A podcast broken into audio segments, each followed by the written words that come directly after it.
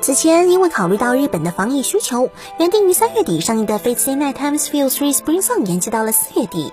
而正当不少人掰着脚趾头数日子，看着二十五日一天天临近，高兴得像个三百斤的孩子的时候，电影终于在日本进入紧急事态后宣布再次延期。虽然确实是没有办法的事情，而且不少人也猜到了这部大作的最后一章不太可能在这种情况下如期播放，但面对官方的正式通告，大家还是相当伤心啊！看来也只能让可怜的鹰继续等着了。不过唯一的好消息是，官方表示之前买了电影票的观众也可以不着急退票，等延期结束后可以继续使用原先的票观看电影。这应该算是个不幸中的大幸了吧？大家都知道，死宅是从萌新变过来的。再宅的死宅，他小时候也肯定是纯洁的少年。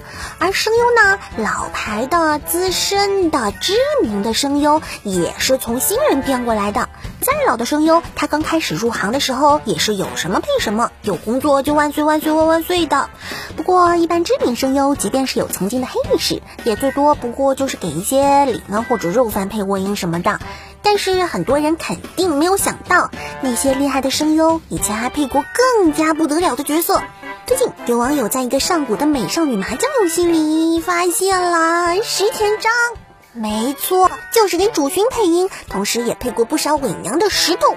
他配的角色叫水奈良爱生，虽然只是伪娘，但毕竟是在美少女麻将里呀，而且是那种麻将游戏里呀。当然，听到这样的消息以后，萌新如我呢就会发出比格里西亚的声音，大叫奇怪的知识增加了；而一些声优老手呢，则会淡定的表示，原来是石头啦，太正常了。嗯，话说这种知识真的是那么正常的吗？关于日本的疫情，我们最近几乎已经是天天在播了。毕竟动漫相关工作的停摆，对于我们的影响也是一点不小。不过具体在看日本的电视台消息的时候，总觉得好像他们的紧张程度和我们之前完全不一样。面对这种情况，最近有个有才的网友忽然想到个办法，他把日本的疫情发布信息加上了 Eva 的配乐和文字，然后忽然就有那味儿了，有没有？总觉得原本平淡的视频，好像一下子出现了一种非常紧迫的感觉，似乎东京就要发生什么大事了。嗯，应该说，虽然这使得新闻看起来多了一丝中二的味道，但给人警醒的效果却真的是有被放大。不知道动漫文化深入到全社会的日本人对于这样的展开是怎么看的呢？会不会因为看到这个效果而更加注重防疫工作了呢？说到异世界魔王与召唤少女的奴隶魔术，相信看过的小伙伴不少人都会给出一个比较蠢的评价。毕竟，即便是在穿越作的范围里，这部作品也很难说有多么优秀。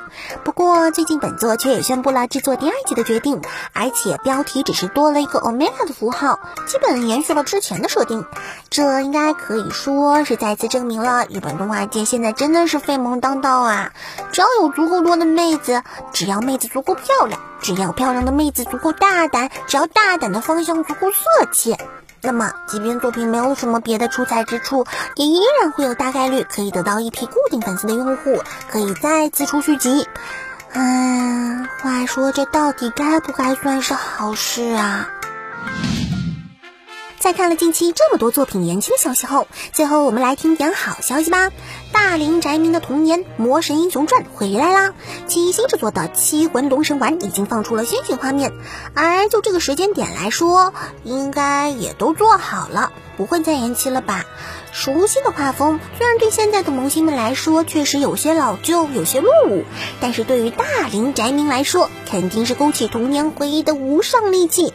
来来来看哭了的小伙伴就来点泪目的弹幕或者留言吧，让我们看看资深人士的感动到底够不够多吧。